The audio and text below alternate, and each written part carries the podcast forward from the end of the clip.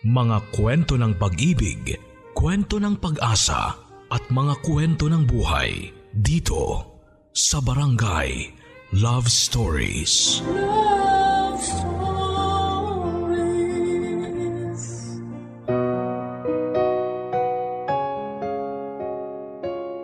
Ang respeto ay madalas na hindi kusang ibinibigay ng mga taong nakapaligid sa atin. Ang sabi nga nila ay kumilos at umasal tayo ng tama. Para respeto tayo ng iba. Ikaw kapuso ano ang pinakamalaking pagkakamali na nagawa mo sa buhay mo? Kung ano tayo sa kasalukuyan ay bunga raw yon ang nangyari sa buhay natin noong nakaraan. Palagi raw kasing magkakonekta ang nakaraan at kasalukuyan. Kaya palagi rin nating dapat na pag-isipang mabuti ang mga desisyon na gagawin natin.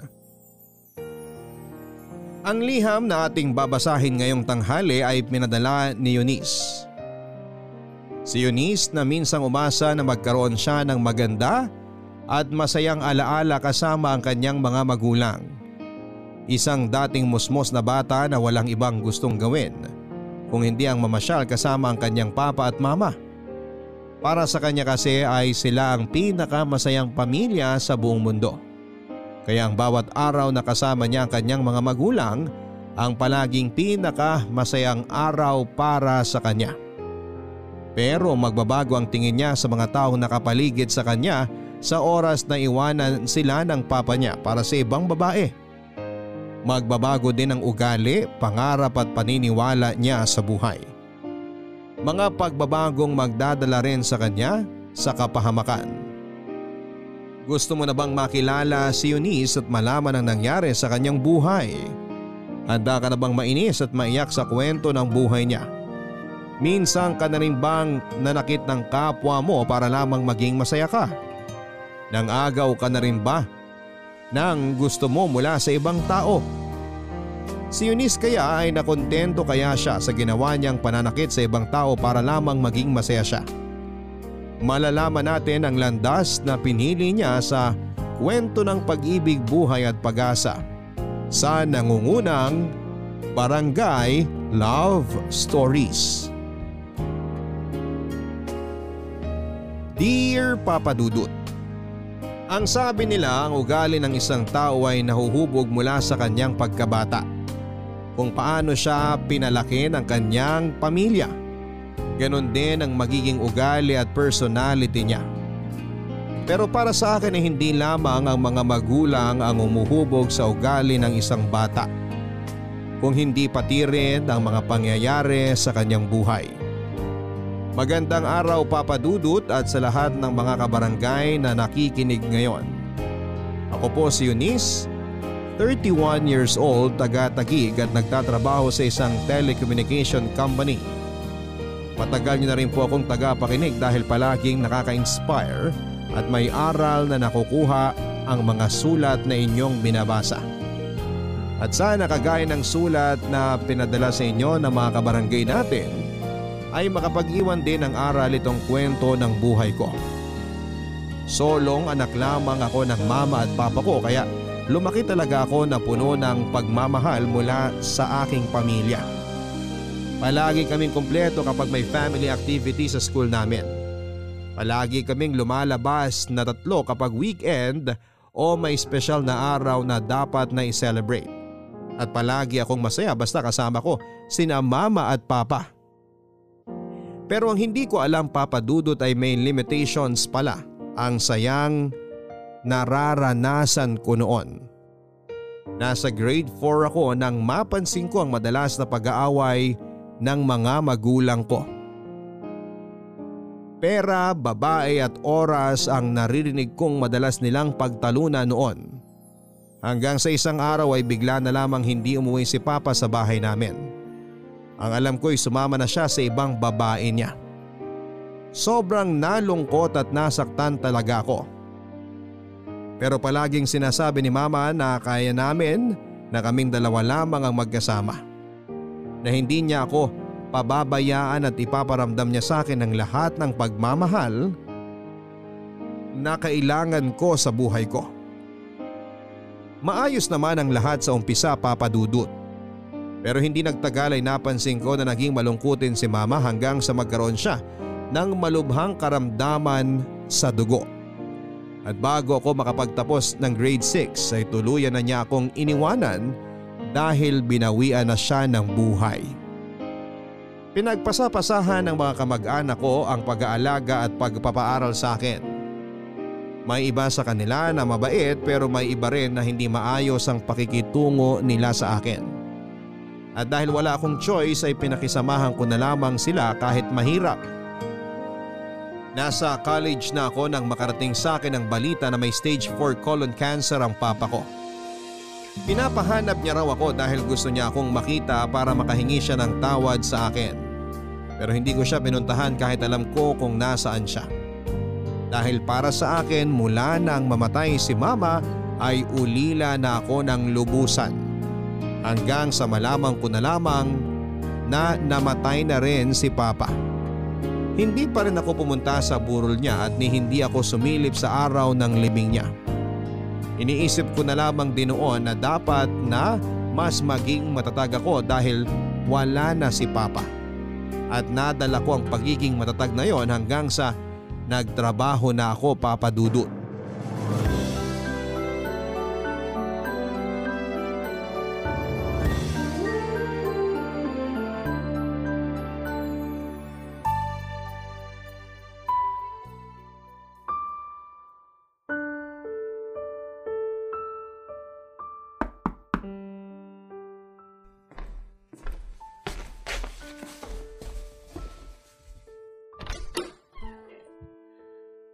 pala yan. Hi babe, kamusta? Mabuti naman. Lika, pasok ka.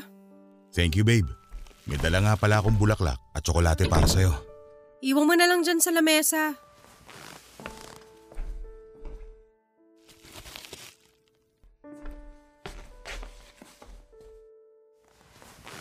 Bakit parang nakasimangot pa rin ang babe ko?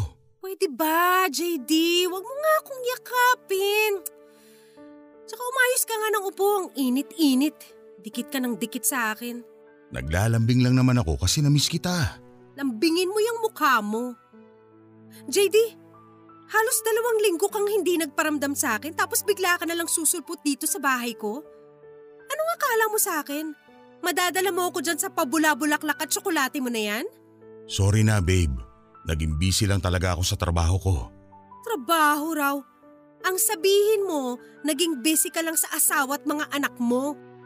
Ay, o sige na. Aaminin ko na ang totoo. Nagkasakit kasi ang bunso ko. Nagka-dengue siya at matagal ding na-confine sa ospital. Kita mo na? Inuuna mo talaga sila kaysa sa akin. Hindi naman sa ganun, Eunice. Sana naman maintindihan mo na anak ko pinag-uusapan natin dito. Oo nga naman. Anak mo yun eh. Pamilya mo sila. Ano nga ba naman ako sa buhay mo, di ba? Isa lang naman akong pampalipas oras na kabit. Huwag mo sabihin yan dahil alam mo na hindi yan totoo. Pero yun ang nararamdaman ko, JD. Yun ang pinaparamdam mo sa akin. Alam mo, mabuti pa umalis ka na lang dito kasi sinasayang mo lang ang oras nating dalawa. Eunice naman, sorry na nga. Hindi ko rin naman ginusto na hindi ka mapuntahan. Naging busy lang talaga ako sa anak ko. Pero sana man lang, naaalala mo kung i-text o tawagan. Hindi yung mukha akong tanga na naghihintay ng paramdam mo. Ni hindi ko nga alam kung may, kung may hinihintay pa ba ako o wala na. Ang hirap ng sitwasyon ko, JD. Alam mo ba yon? Parehas lang naman tayo nahihirapan ngayon. Kung nahihirapan ka na rin pala, edi tapusin na lang natin tong namamagitan sa ating dalawa para makapag-concentrate ka na sa asawa at mga anak mo. Eunice naman, alam mo na hindi ko kayang gawin yan. Ikaw ang mahal ko at hindi kita kayang mawala sa buhay ko. Kung totoo yung sinasabi mo, bakit hindi mo pa sila iwanan para sa akin? JD, ayoko naman talaga maging kabit. At sa totoo lang, ang daming lalaki na gustong manligaw sa akin sa opisina. Pero palaging ikaw ang pinipili ko kahit hindi mo ako magawang piliin. Sorry na talaga, Eunice. Sinabi ko naman na ginagawan ko ng paraan ng lahat, hindi ba? Dapat talaga kakausapin ko na ang asawa ko tungkol sa relasyon naming dalawa. Pero hindi ko na nagawa dahil nga bigla naman nagkasakit ang anak namin. Babe, patawarin mo na ako. Kung alam mo lang talaga kung gaano kita na-miss, maniwala ka't sa hindi para mababaliw na ako. Eto nga oh, binilhan pa kita ng regalo. Oh, para saan yung bracelet na yan? Suhol para sa hindi mo pagpaparamdam ng dalawang linggo? Hindi suhol to, Eunice. Regalo ko to para sa'yo. At ang tawag dito, promise bracelet. Dahil pinapangako ko sa'yo na ikaw at ikaw lang ang pipiliin ko sa huli para makasama habang buhay.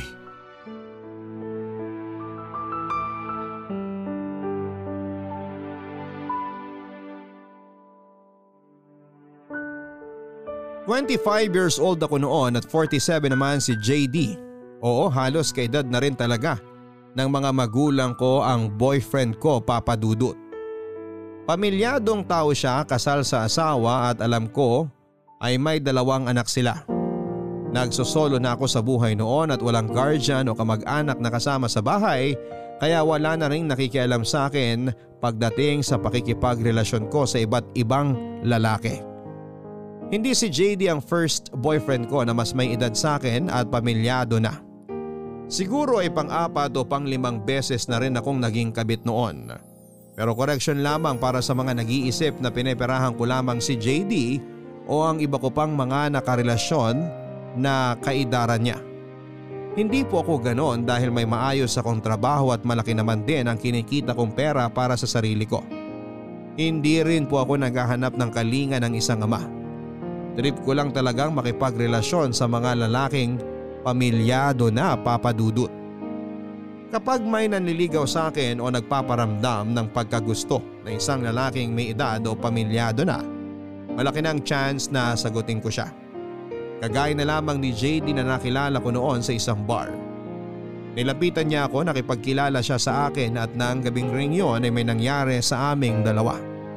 At nang malaman ko nga na pamilyado siyang tao ay mas naging malapit pa ako sa kanya. Hanggang sa opisyal na kaming nagkaroon ng bawal na relasyon.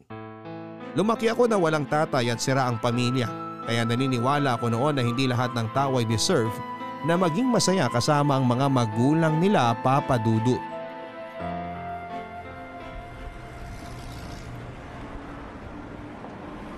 Ikaw si Eunice, di ba? Oo, bakit? Hindi mo ba ako kilala? Paano naman kita makikilala, miss? Artista ka ba? Sikat ka ba? O filingera ka lang? Joker ka pala, no?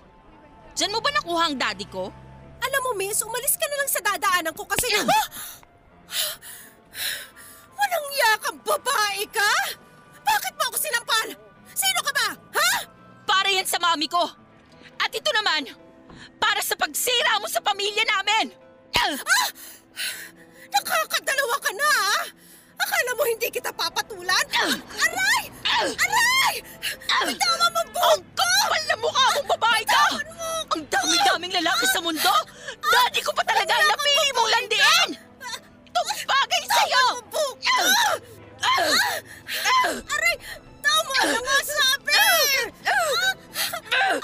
Kakalpuhin talaga kitang babae ka! Buti na lang sinundan kita! Malandi ka! Bitiwan mo siya! Bitiwan mo si Eunice! Daddy, ano ba? Tawan mo ako!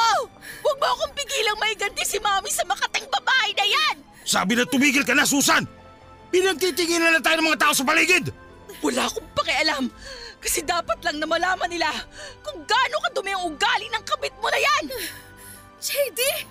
Anak mo pala yung walang yang yan? Iuwi mo na nga yan bago ko pa yan ipapalis! At ako pa talagang ipapapulis mo? Eh, ikaw nga tong kabit! Hoy, JD! Umalis na kayo at bitbitin mo yung iskandalo sa mong anak! Nananahimik ako rito tapos magugulay ang hayop na babae na yan? Ikaw ang walang hiya! May itsura ka nga at maayos manamit pero bulok naman ang pag-uugali at pagkatao mo! Buhay ka pa pero naaagnas na sa impyerno yung kaluluwa mo! Susan, tama na! O ano kabit? Bakit hindi ka na nakapagsalita? Nahihiya ka na marinig ng mga tao na kabit ka ng daddy ko? Na homewrecker ka? Na mukha kang pera at hinuhututan mo ang daddy ko? Sabi ng tama na! At ako pa talagang sinampal nyo? Daddy, nagmamalasakit lang ako para sa pamilya natin. Pero heto ka, at umuwi na tayo! Ayoko! Bitawan niyo ako! Hindi pa kami tapos mag-usap ng kabit mo! Ikaw na babae ka! Mag-uusap pa tayong malandi ka! Hindi pa ako tapos sa'yo! Sisirahin ko talaga yung mukha mong higad ka! Sabi na umuwi na tayo, halik ka na! Bitawan niyo ako sabi eh! Bitawan niyo ako, Daddy! Masasaktan ka lalo sa akin pag hindi ka pa sumama sa akin umuwi! Susan, ano ba?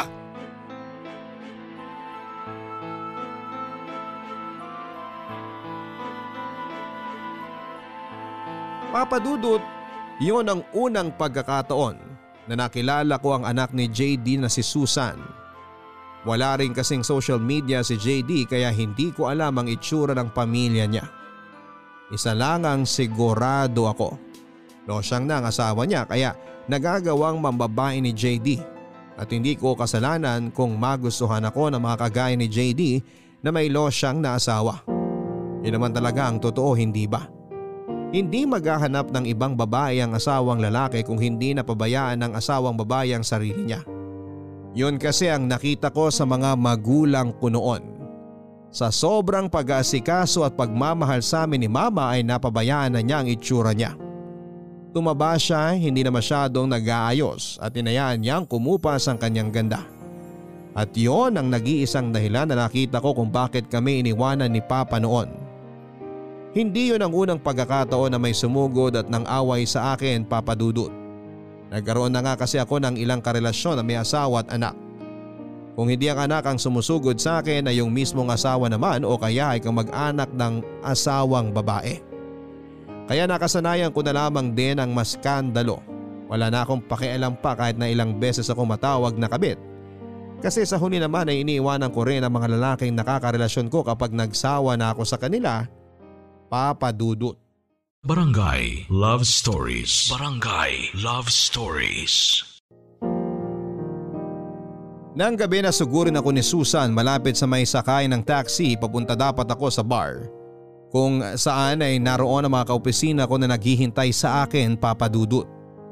Saglit ako nag-isip bago nag-decide na tumuloy pa rin sa bar. Kahit na inaayos ko na ang buhok ko noon at nagre-retouch ako ng makeup ko ay napansin pa rin ng mga kaopisina ko na namumula ang pisngi at sugat sa labi ko dahil nga sa malakas sa sampal ni Susan sa akin. Hindi ko sinabi sa kanila ang totoong nangyari at sinabi ko na nadapa lamang ako kaya ako nagkasugat.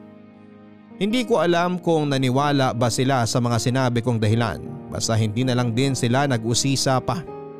Nakatanggap naman ako ng text message mula kay JD na humihingi siya ng sorry sa mga nangyari. Pero hindi ko na yon sinagot pa at nagpakalasing na lamang ako sa buong gabi. Kinabukasan na nasa bahay na ako at masakit ang ulo ko dahil sa hangover. Tawag ni JD ang gumising sa akin papadudot. Pinaliwanag niya sa akin ang nangyari na nakita raw pala ng misis niya ang isa pa niyang cellphone na ginagamit niyang pan-text at tawag sa akin. Kaya nalaman nito at ng mga anak nila ang tungkol sa maling relasyon naming dalawa. Ayoko naman talaga ng gulo papadudot. Kapag gano'n na alam kong nahuhuli na ang boyfriend ko dahil sa pangangaliwang ginagawa niya sa asawa niya ay nakikipag-break na ako sa kanila. At yun ang sinabi ko kay JD. Na tinatapos ko na ang relasyon naming dalawa. Kaya lang ay hindi naman siya pumayag. Hindi ko alam kung nasaan siya ng mga oras na yon pero halos umiiyak siyang nagmamakaawa sa akin sa tawag na huwag siyang hiwalayan. At dahil masakit ang ulo ko noon ay pumayag na lamang ako na hindi matapos ang relasyon namin papadudot. Ay, sa wakas. Dumating ka na rin, Christian, kasi kanina pa ako nagugutom kahihintay sa'yo. Sorry na girl, na-traffic kasi ako. Grabe ah. Ikaw tong nagayang kumain tapos ikaw pa tong late ngayon. Hindi ko naman kasi alam na traffic dun sa dadaanan nung sinakyan kong taxi. May pa shortcut shortcut pang nalalaman yung driver. Pinatagal niya lang pala talaga ang biyahe namin para tumasang babayaran ko sa kanya. Ganun talaga, para-paraan para mas kumita sila. Umorder na nga pala ako ng pagkain, pero ikaw ang magbayad nito kasi late ka ngayon. okay, push! Basta girl, ikwento mo sa akin kung ano ba talaga nangyari sa'yo nung Friday. Bago ka nakarating sa bar kung nasaan kami. Ha? Anong sinasabi mo dyan? Hay naku girl, sa akin ka pa talaga maglilihim? Eh alam mo namang malakas ang radar ko pagdating sa chismisan. Tungkol saan ba yung tinutukoy mo, bakla? Tungkol saan pa? Eh di doon sa babaeng sumugod sa'yo malapit sa may sakayan ng taxi. Ah, yun ba? O ano, tatawanan mo na lang ako at ngingiti-ngiti ka na lang dyan. Ha, Eunice? Ang lakas talaga ng radar mo, girl, no? Kaya pala nakipagkita ka sa akin ngayon dahil sa chismis na yan. Akala ko pa naman maichichika ka na tungkol sa love life mo. Hindi no. Alam mo naman na wala akong jowa ngayon. Kaya ikaw ang mag-splok sa akin nung tungkol dyan sa girl lalong sumugod sa'yo. Naku, wala namang kwenta yung babae na yun. Ikwento mo pa rin. Para naman magkaroon ng kwenta yung pag-eskandalong ginawa niya sa'yo. O sige, huhulaan ko na lang. Asawa siya ng sugar daddy mo ngayon, no? Mali. Una, wala akong sugar daddy. Pangalawa, anak ni JD yung sumugod sa akin nung gabing yon. Nasampal nga ako ng ilang beses tapos nasabunutan pa. Hindi man lang ako nakaganti na unahan ako buwisit. OMG ah! Bakit naman hinayaan mo na hindi ka makaganti sa kanya? eh paano, hinila kagad siya ni JD paalis. Nakakabwisit sila pareho. So paano yan? E di nakipag-split ka na rin kay JD. Yun talaga ang plano ko, kaya nga nung tumawag siya kahapon, sinabi ko na mag-break na kaming dalawa. Eh kaso ayaw niyang pumayag at para siyang batang umiiyak habang magkausap kami sa phone. Kaya ayun, pinagbigyan ko na lang muna. Pero sinabi ko sa kanya na sa oras na manggulo ulit ang anak niya, hindi na ako magdadalawang isip na imud-mud sa simento ang mukha ng babaeng yun. Papatulang ko na talaga siya kahit mas bata pa siya sa akin. Yan ang kilala kong Eunice. Palaban! Hmm, pero girl, matanong ko lang. Bakit ba trip mo talagang juwain yung mga lalaki may asawa at mga anak na? Hindi mo naman sila ginagawang literal na sugar daddy. Kasi hindi ka naman nanghihingi ng pera sa mga nagiging jowa mo. Tapos, yung mga single na kaidaran natin na nanliligaw sa'yo, palagi mong binabasted. Bakit sila? Bakit mga lalaking may asawa pa ang bet na bet mong jowain? Wala lang. Ang sarap lang nilang paglaruan. Ang sarap bilugi ng mga ulo nila. Yung akala nila patay na patay ako sa kanila pero hindi nila alam. Pinaglalaroan ko lang sila. Gusto ko lang talagang iwanan nila ang pamilya nila. Eh bakit kapag ginawa nila yon, nakikipaghiwalay ka naman sa kanila? Ikaw na nga ang pinili, pero ikaw din ang umaayaw sa huli. Hindi ko naman kasi talaga sila gustong jowain. I mean, hindi talaga ako seryoso sa kanila. Ang gusto ko lang talaga mangyari, pare-pareho kaming masaktan. Gusto kong maranasan din ng mga asawa at anak nila ang sakit na naranasan namin ni Mama dahil sa pambababae ng papa ko.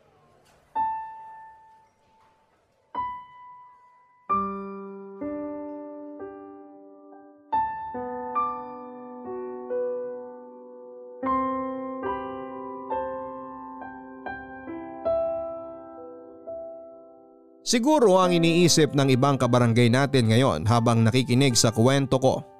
Sobrang sama ng ugali ko papadudot.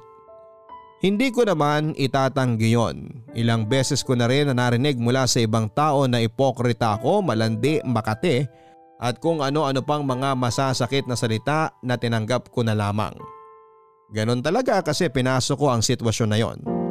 Choice ko na maging kabit ng ilang beses kaya dapat na masanay na ako.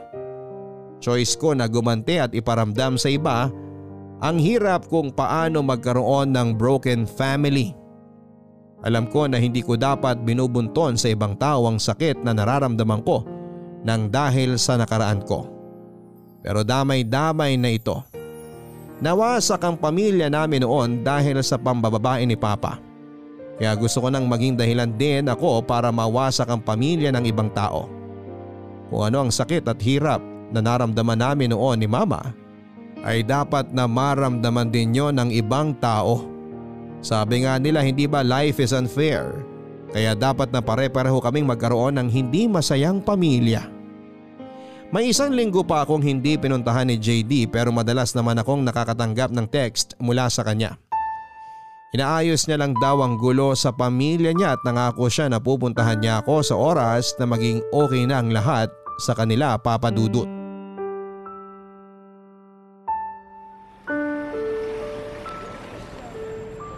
Christian, bilisan mo na. Baka matraffic pa tayo. Eto na nga, binibilisan ko na ang paglalakad ko. Naku pasalamat ka talaga at hinintay kong matapos ang shift mo. Kahit gusto ko lang dumiretso sa bar at magwalwal ngayon. Grabe siya. Excited lang sa alak, girl. Bakit naman kasi Friday na Friday, inaisipan mo pang mag-overtime ng isang oras? Alam mo naman na dapat tuwing biyernes, petix lang tayo sa trabaho dahil mag-uubos tayo ng energy sa bar. Sorry na nga. Ang dami ko kasing tinapos kanina kaya napa-overtime ako. Kesa naman pagbalik natin sa trabaho sa lunes, eh syobunin ako ni Bossini. Eunice, pwede ba tayong mag-usap? Ikaw na naman. Binibwisit mo talaga ako ha. Girl, sino siya? Gusto lang kitang makausap kahit sandali. Ano? Hindi pa ba sapat yung pagsugod, pagsampal at pananabunot mo sa akin? OMG! So parang kilala ko na kung sino siya. Alam mo, pasalamat ka at pagod ako sa trabaho nung gabing yon. Pero hindi na kitang uurungan sa pagkakataon na to. Hindi ako pumunta dito para manggulo. Gusto lang talaga kitang makausap.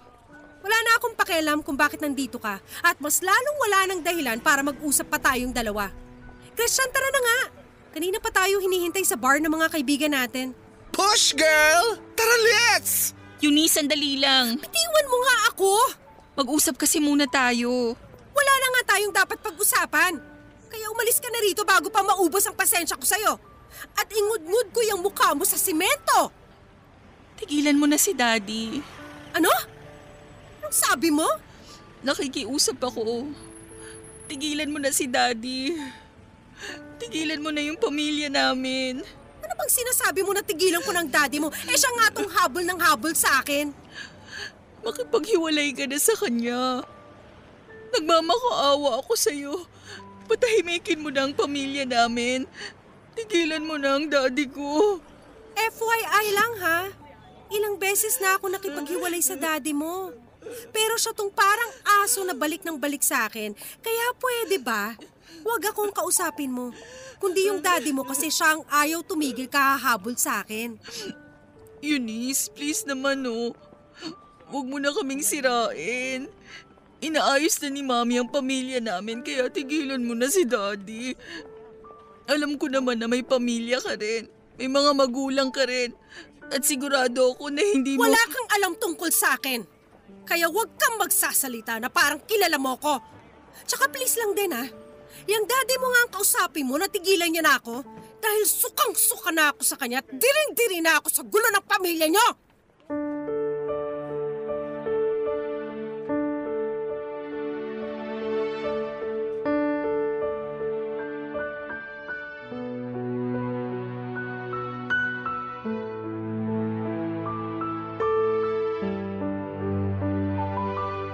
Yun naman kasi talaga ang totoo papadudot.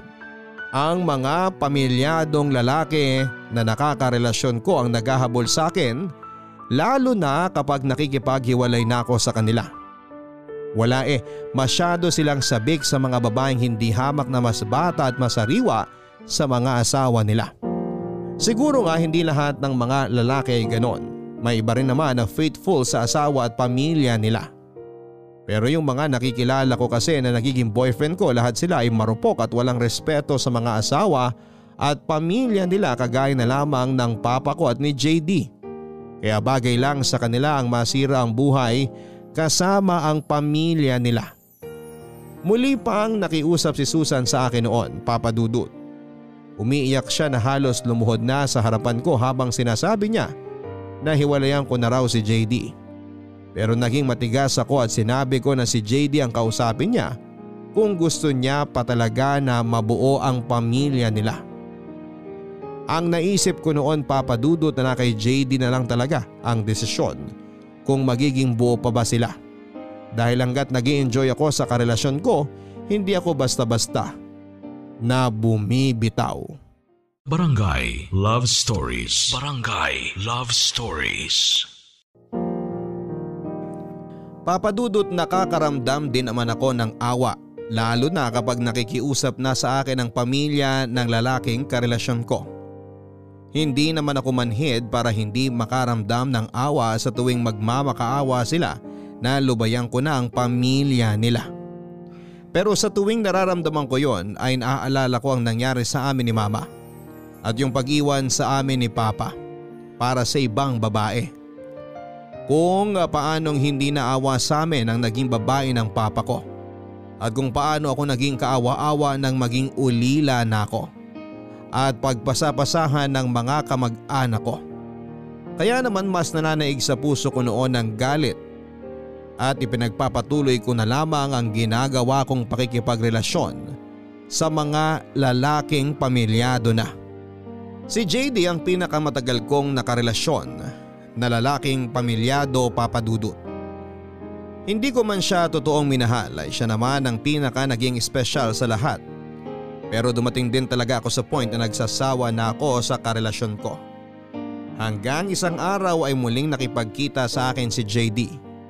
Gumawa na ako noon ng isang malaking desisyon. Sinundo niya ako sa opisina namin at doon kami sa loob ng sasakyan niya nag-uusap papadudot.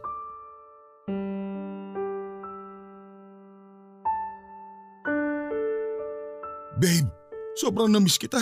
Payakap nga. Ay, drama mo. Akala ko hindi ka na makikipagkita sa akin ngayon kasi ilang araw mo na rin hindi sinasagot ang mga text ko. Eh pasulput-sulput lang din naman ang mga text mo, di ba?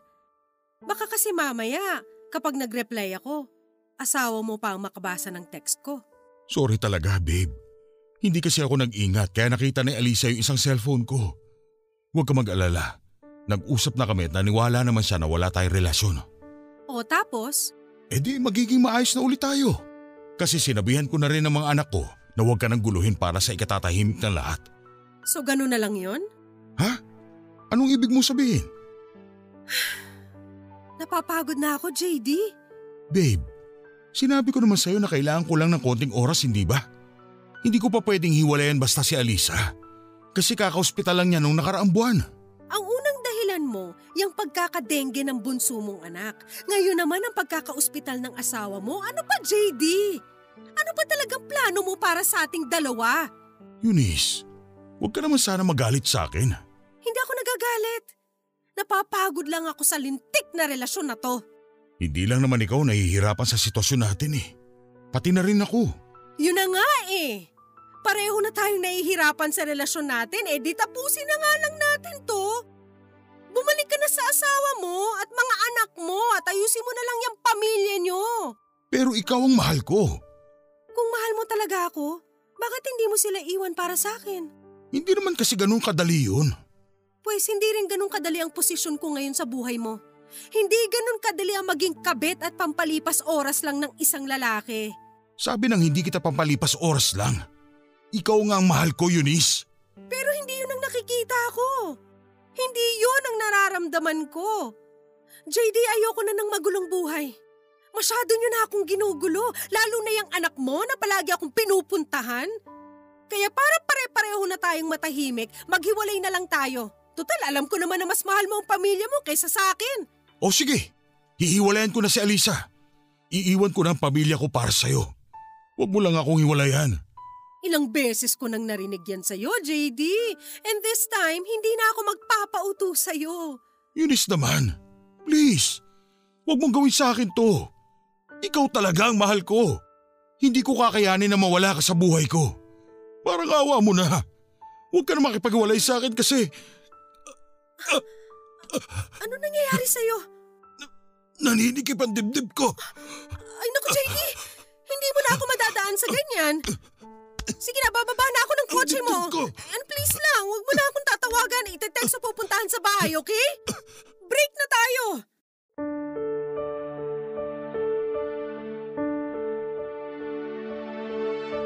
Mana nga siguro si Susan kay JD kasi hindi niya rin kaagad ako tinigilan papadudot. Palagi pa rin akong tinetext at tinatawagan ni JD at may isang gabi pa noon na umiiyak siyang pumunta sa place ko para makipagbalikan sa akin. Sinabi niya na iniwanan na raw niya ang pamilya niya para sa akin kaya sana raw ay bumalik na ako sa kanya. Kaya lang buo na ang desisyon ko noon na hindi makipagbalikan sa kanya. Siguro naawa na lang din ako kay Susan kaya umayaw na ako sa relasyon namin ni JD. Ilang linggo pa siyang nanuyo sa akin pero matigas na hindi pa rin ang sagot na ibinigay ko sa kanya. Pinakiusapan ko pa nga siya na bumalik na lamang sa pamilya niya hanggang sa hindi na nga ulit siya nagparamdam sa akin. Pinagpasalamat ko yon dahil sigurado ako na kagaya ng ibang nakarelasyon kong pamilyadong lalaki ay bumalik na rin siya sa pamilya niya. May isang taon din akong nagbuhay single noon papadudot. Ewan ko ba, iba rin kasi ang impact sa akin ng naging relasyon namin ni JD. Kahit na hindi ko siya gaanong minahal ay may espesyal na parte naman siya sa puso ko. Medyo nasaktan din naman ako sa hindi namin pagbabalikan. Pero iniisip ko na lamang na mabuti na yon kasi naayos na niyang muli ang buhay niya, Papa Dudut.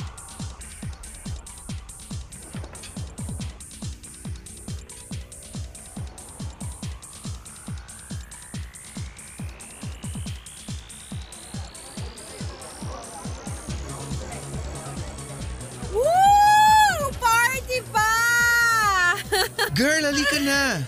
Bakla, saan ba tayo pupunta? Lalabas na tayo. Ha? Maaga pa naman ah. Oo nga, pero kailangan nating umuwi. Bakit nga?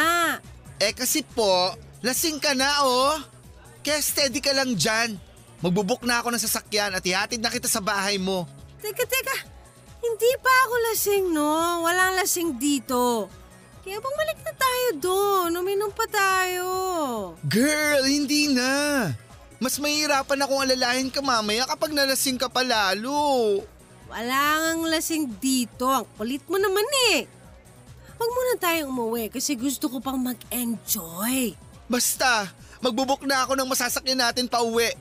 Christian, ayoko pa nga umuwi. Kahit ayaw mo pa, kailangan na nga nating umuwi. Ano bang sinasabi mo dyan? Hindi ko pa kailangan umuwi kasi wala naman akong boyfriend na uuwian doon. Wala akong boyfriend na magte-text sa akin at mangungulit na umuwi na ako. Unless na straight ka na ulit. Gaga! Straight straight ka dyan! Hindi hindi yun mangyayari. Iniisip ko lang na pareho tayong mahihirapan mamaya. Kaya halika na. Ayoko pa ngang umuwi, okay? Hindi pa ako lasing, kaya bumalik na tayo sa loob. Ah! Aray! Na, naku miss, sorry. Ayun na nga bang sinasabi ko eh. Miss, sorry. Teka, alalayan kitang tumayo. Hmm, ano ba? Huwag mo nga akong hawakan. Hay naku yun, yes! Hindi ka pala yan ha? Pero munti ka na makipagpalitan ng mukha dyan sa semento. Eto kasing lalaking to ay ang bobo. Ang laki-laki ng daan pero binangga ako. Bulag ka ba? Pasensya ka na talaga, miss. Sinubukan kitang iwasan kaya lang gumigewang ka sa pagkakatayo mo eh. Kita mo na girl, sinisi mo pa sa ibang tao yung kalasingan mo. hindi nga ako lasing. At ikaw lalaki, hindi porke pogi ka, sa'yo na tugdaan papasok na bar. oh, bakit ka natatawa dyan? Huwag mo sabihin nagpapakit ka sa akin kasi hindi ano obra sa akin, boy. Mukha naman hindi ko na kailangan gawin yun eh. Aba, mahangin ka rin ano? Hindi ako mahangin. Ikaw kaya ang una nagsabi na napupugian ka sa akin. ha? Kailan ko sinabi yon? Kanina lang nung tinawag mo akong pogi. Lasing na nga siguro ako kasi kung ano-ano nang sinasabi ko. Halika na nga, Christian. Umuwi na nga lang tayo. Ah, miss, sandali lang. Oh, bakit? I'm Ronnie nga pala. okay, Ronnie. Bye. Ah, miss, wait lang. ano na naman? Teka, baka naman pwedeng... I'm Inish, 26 years old at sa Tagig ako nakatira. May kotse ka ba, Ronnie? Ha? Oh, oo, meron. Good! Saka nakapark. Tara, puntahan na natin yung kotse mo. Hatid mo muna tong kaibigan ko kasi mas malapit lang naman siya dito. Tapos, diretso na tayo sa place ko. Game?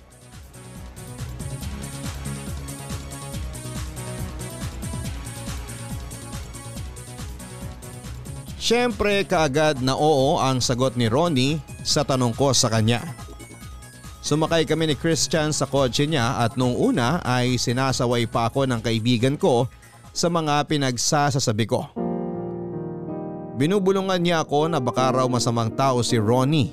Baka raw magnanakaw ito o kaya ay drug addict pero hindi lang halata. Pero hindi ko pinansin yon dahil iba ang dating sa akin ni Ronnie. Kinulit pa ako ni Christian na doon na lang daw ako sa kanila matulog kasi alam niya na patutuloyin ko si Ronnie sa place ko. Lasing paraw ako at baka kung ano raw ang gawin sa akin ni Ronnie. Tinawanan ko lang siya at pinababa ko na ng kotse noong nandun na kami sa tapat ng bahay niya. Hindi ko na rin pinansin pa ang ibang sinabi niya pero narinig ko ang bilin niya na mag-text at tumawag raw ako sa kanya kapag nakauwi na ako. Papadudot mukha namang mabait na medyo bad boy si Ronnie. Ang weird ng description ko hindi ba? Pero yun talaga ang tingin ko sa kanya. Matangkad siya, matipuno ang kanyang pangangatawan at maputi ang kanyang balat. Tapos ay palagi pang nangungusap ang mga mata niya. Lalo na nang kaming dalawa na lang ang nasa loob ng kotse niya papadudot. Barangay Love Stories. Barangay Love Stories. Halina't makinig sa sounds and stories of the Philippines. Tampok dito ang mga kwentong bayan na isinalin at muling isinalaysay ng GMA News and Public Affairs Digital at Spotify Studios. Sundan at pakinggan ito sa Spotify. Papadudot hindi ako masyadong attracted sa mga kaidaran ko na lalaki. Para sa akin kasi ay immature silang mag-isip at kumilos. Ayoko pa naman na ako ang nagdadala sa relasyon kaya iniiwasan ko talagang makipag-date sa kaidaran ko. Pero nang gabi na yon ay nakuha kaagad ni Ronnie ang atensyon ko. Lalo na nang pumasok na kami sa place ko at may nangyari na nga sa aming dalawa. Iba ang galaw at hawak niya sa iba't ibang parte ng katawan ko. May higpit pero may masarap na init na hatid. Sobrang taas din ang energy niya pagdating sa pakikipagromansa pero syempre hindi ako nagpatalo. Kahit medyo nakainom ako ng alak noon ay ginalingan ko rin ang bawat galaw ko para lamang masabayan ko siya. At sa ilang taon na nakipagrelasyon ako sa iba't ibang lalaki. Masasabi ko na pagdating sa kama ay si Ronnie ang pinakamagaling na nakasama ko.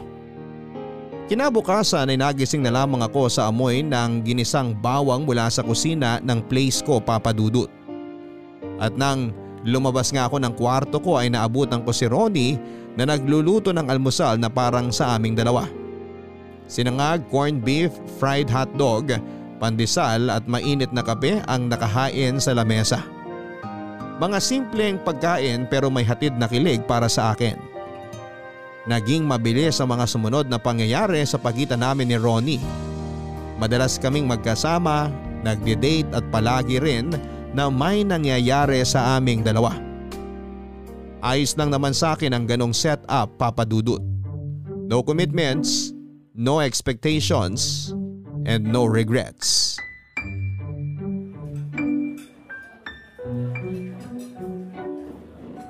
Nag-enjoy ka ba sa dinner natin? Naman. Ang sarap ng pagkain nila dito eh. Mabuti naman kung ganon. Pero grabe, ang mahal pala ng mga pagkain sa menu nila. ganon talaga. Hindi lang naman kasi yung pagkain na binabayaran sa restaurant na to. Pati na yung maaliwalas na ambiyan sa lugar na to. Ang relaxing nga dito eh, di ba? Sa bagay, tama ka dyan. Kaya lang magastos pa rin. Na-appreciate ko naman na dinala mo ako sa ganito kasosyal na restaurant, Ronnie. Pero okay naman ako kahit magkarinderya lang tayo. O kaya mag-bar na lang tayo para mas masaya. Bakit? Hindi ka ba masaya na kasama ako ngayon? Ito naman, biglang nagsenti. Masaya naman ako, syempre. Parang napipilitan ka lang eh. Masaya ako, period. Okay na ba? Alam mo, mababaw lang naman akong tao. Kahit saan kainan mo pa ako dalhin, okay na ako dun. Pareho pala tayo. Ako kasi makasama lang kita. Pakiramdam ko, wala na akong ibang kailangan pa sa buhay ko. Naks naman, hugutero si kuya. Hindi ah, totoo yung sinabi ko. Ay nako, siguro masyadong naparami ang kinain mong leche flan kanina. Kaya ayan, puro matatamis na salita ang lumalabas dyan sa bibig mo. Eunice, I love you. ha? Ang sabi ko, mahal kita. Eunice, mahal kita. Ano? Tititigan mo na lang ba ako? Sorry, medyo nagulat lang ako sa sinabi mo. Mahal mo rin naman ako, di ba? Um, medyo lumalalim na pala ang gabi. Tara, uwi na tayo, Ronnie. Sagutin mo ang tanong ko, mahal mo ba ako o hindi? Mahal din kita, Ronnie. Kaya Yun lang... naman pala eh. Bakit palagi mo na lang iniiwasan ang topic tungkol sa nararamdaman natin? Kasi hindi mo pa ako masyadong kilala. Ronnie, marami ka pang hindi alam tungkol sa akin, lalo na sa nakaraan ko. Pero wala na akong pakialam sa kung ano man ang kwento ng nakaraan mo. Ang mahalaga naman ngayon yung present natin, di ba? At ang pinakamahalaga sa lahat, yung mahal natin ng isa't isa, Eunice. Kaya hindi na ako papayag na maagaw ka ng iba mula sa akin.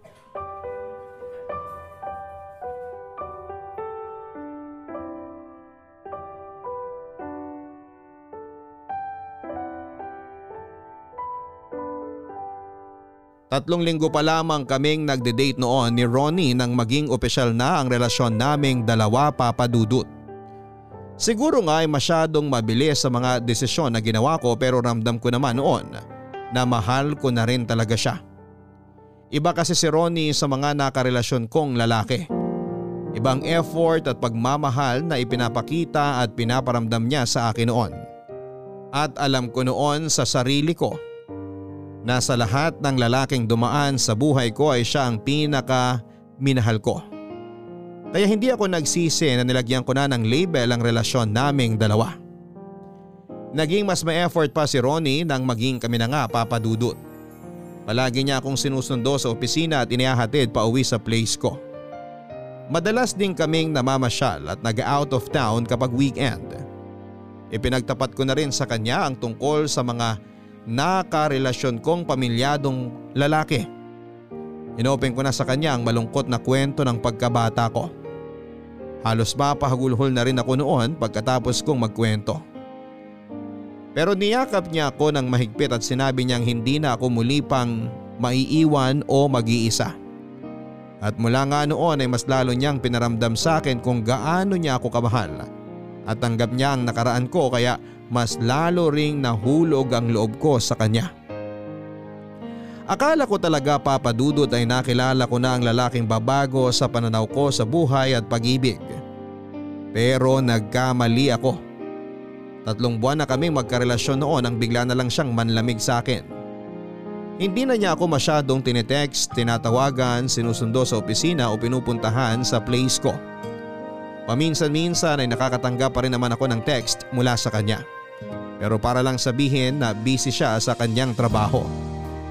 Hanggang isang araw na nasa bahay lamang ako ay tinext ako ni Christian na nakita niya raw si Ronnie sa isang restaurant na parang may kasamang ibang babae. Hindi lang daw nakita masyado ni Christian ang mukha ng babae kasi nakasakay na siya ng kotse. Hindi na ako nagdalawang isip na puntahan ang restaurant na yon dahil malapit lang din yon sa place ko. At sakto namang papasok pa lamang ng kotse niya si Ronnie nang makarating ako sa restaurant na yon papadudot.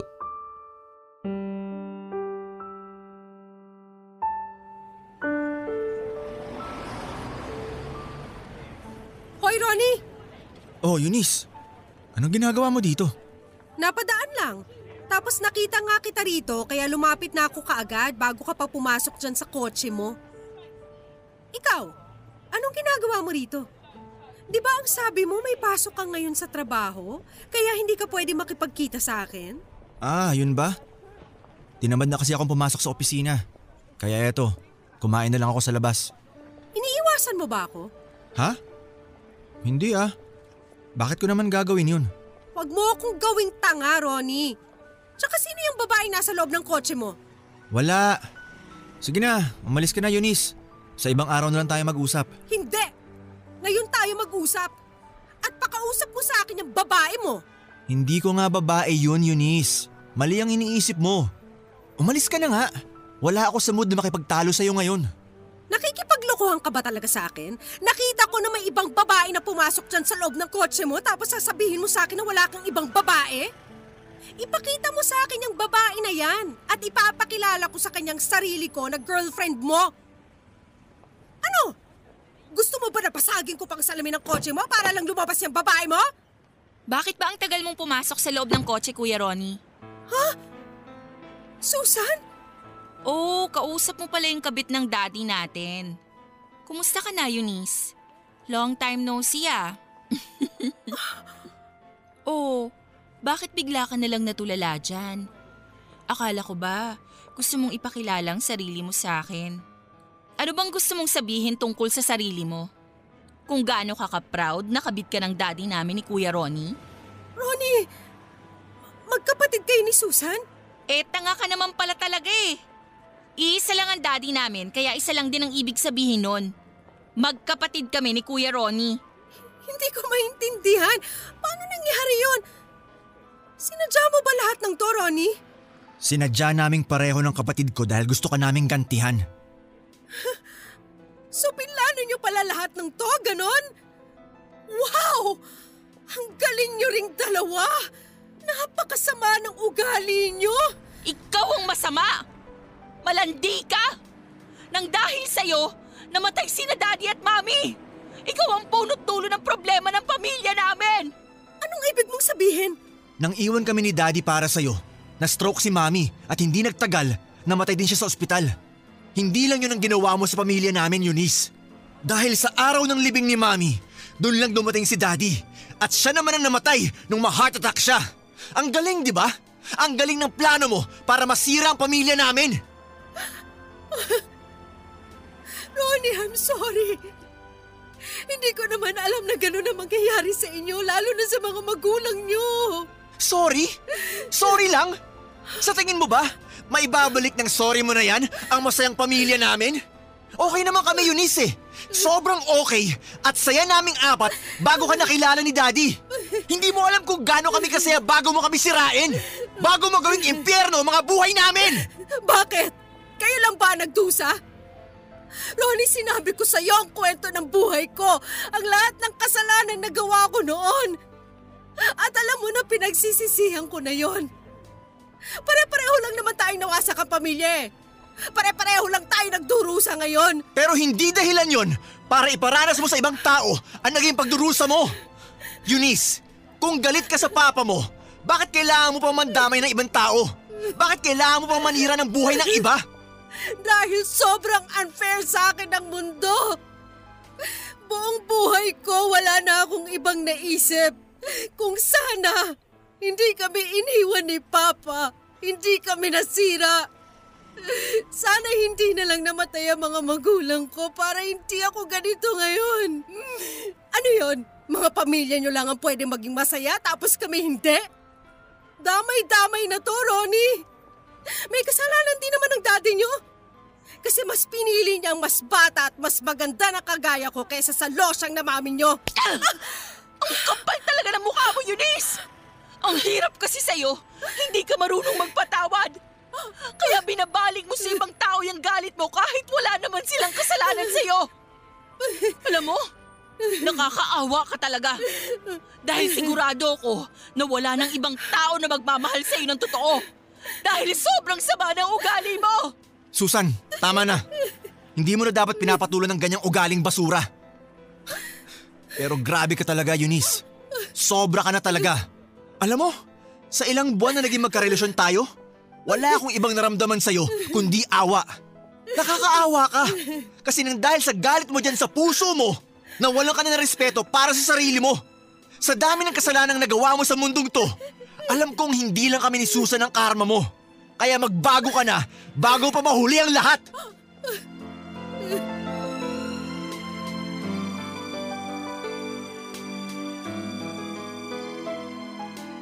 Halos manlambot ang mga tuhod ko dahil sa mga revelasyon na nalaman ko tungkol kay Ronnie Papadudut. Sobrang nagulat talaga ako nang marinig ko ang lahat ng katotohanan mula sa kanila ni Susan. Doon ko nagsimulang ma-realize ang lahat. Kaya pala walang social media account si Ronnie at hindi niya pinapakita sa akin ang lisensya o ibang ID niya kasi hindi totoo ang apelido na sinasabi niya sa akin at plinano lang nila ni Susan ang lahat ng yon para lamang makaganti sila sa akin. Aaminin ko rin na nasaktan din ako nang malaman ko na wala na pala si JD. Isa yon sa mga dahilan kung bakit gustong magwala ng mga luha ko na pilit ko lang na pinipigilan ng mga oras na yon. Hindi ko kasi na-imagine na aabot sa ganong sitwasyon ng pakikipaglaro ko ng apoy na magiging dahilan pala ako para mawala ang dalawang tao na mahalaga sa buhay ni na Ronnie at Susan. Pero ang pinaka nagpaluha talaga sa akin, papadudot, ay nang ilang beses na ulitin ni Ronnie na hindi niya ako mahal at ni minsan ay hindi niya ako minahal. Sobrang mahal ko na kasi siya noon at dumating pa nga sa point na palagi kong ipinagdarasal na sana ay siya na talaga ang ibinigay ng Diyos para baguhin ang buhay ko at bigyan ako ng panghabang buhay na kaligayahan. Kaya lang siguro ay hindi talaga ako malakas sa Diyos dahil na rin sa mga kasalanang nagawa ko sa buhay ko at sa buhay ng ibang tao. Pinakilala lang niya talaga sa akin si Ronnie para iparealize sa akin ang epekto ng pakikipaglaro na ginagawa ko. At hindi talaga kami ang para sa isa't isa. Kaya naman nang umalis na sina Susan sa harap ko ay hindi ko na sila hinabol pa. Alam ko rin kasi na wala nang dahilan para maghabol pa ako sa kanya. Pinilit kong mag-move on kahit na napakahirap papadudot. Hanggang sa lumipas ang ilang linggo. Nalaman ko na lamang na mahigit isang buwan na pala akong nagdadalang tao. Nang malaman ko yon ay mag-isa akong humagulhol sa loob ng bahay ko. Nagahalo na kasi ang nararamdaman ko noon at hindi ko na alam kung ano ba ang dapat na mangibabaw sa dibdib ko. At hindi ko na rin alam kung ano ang dapat kong gawin sa buhay ko. Mag-isa na lamang ako sa buhay, walang partner o kamag-anak na pwedeng asahan. Wala na ako mga magulang na pwedeng tumulong o gumabay sa akin. Kaya paano ko mapapalaki ng maayos ang magiging anak ko? Sa huli nag-decide ako noon ay pagpatuloy ang pagbubuntis ko pero hindi ko na yon sinabi pa kay Ronnie. Naisilang ko naman ang maayos ang anak ko at siya ang ginawa kong dahilan para tunay na ayusin ang buhay ko papadudot. Sa tingin ko naman ay nagawa ko yon ng maayos kahit mag-isa lamang ako. Never na rin kasi akong pumasok sa isang relasyon at nag-focus na lamang sa pag-aalaga sa kanya. 4 years old na siya pero ni isang beses ay hindi ako gumawa ng paraan para ipakilala siya kay Ronnie. Kaya ko naman kasing buhayin ang anak ko at hindi ko kailangan ng tulong mula sa kanya. Isa pa ay nabalitaan ko rin na sa ibang bansa na sila naninirahan ni Susan. Kung may asawa man siya o mga anak doon, hindi ko na alam at mas lalong wala na akong pakialam pa.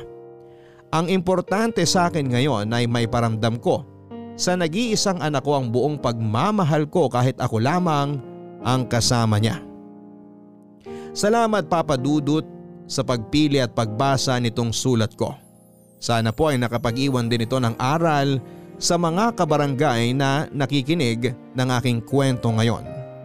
Ang inyong forever kapuso at kabarangay, Eunice. Ang pag-iisip ng masama o paghihigante sa kapwa ay walang may dudulot na mabuti sa buhay natin.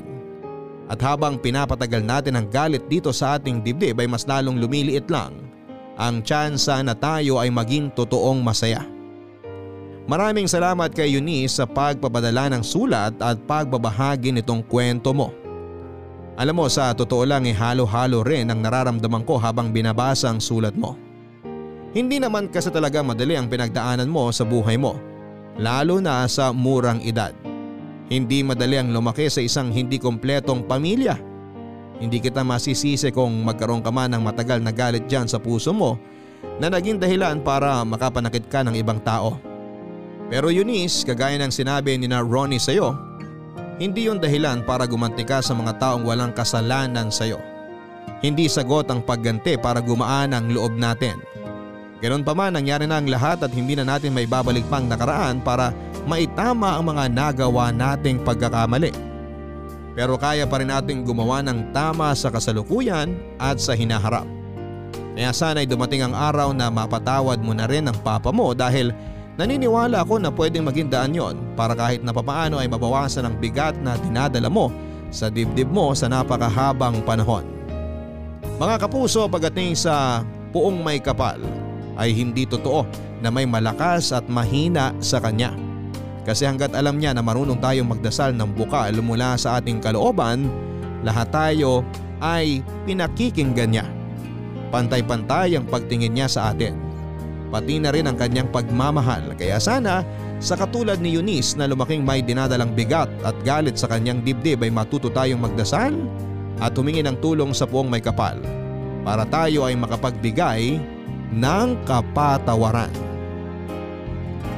Hanggang sa muli ako po si Papa Dudut sa mga kwento ng pag-ibig, buhay at pag-asa. Dito sa Barangay Love Stories Number 1 Mga kwento ng pag-ibig, kwento ng pag-asa at mga kwento ng buhay dito sa Barangay Love Stories. Love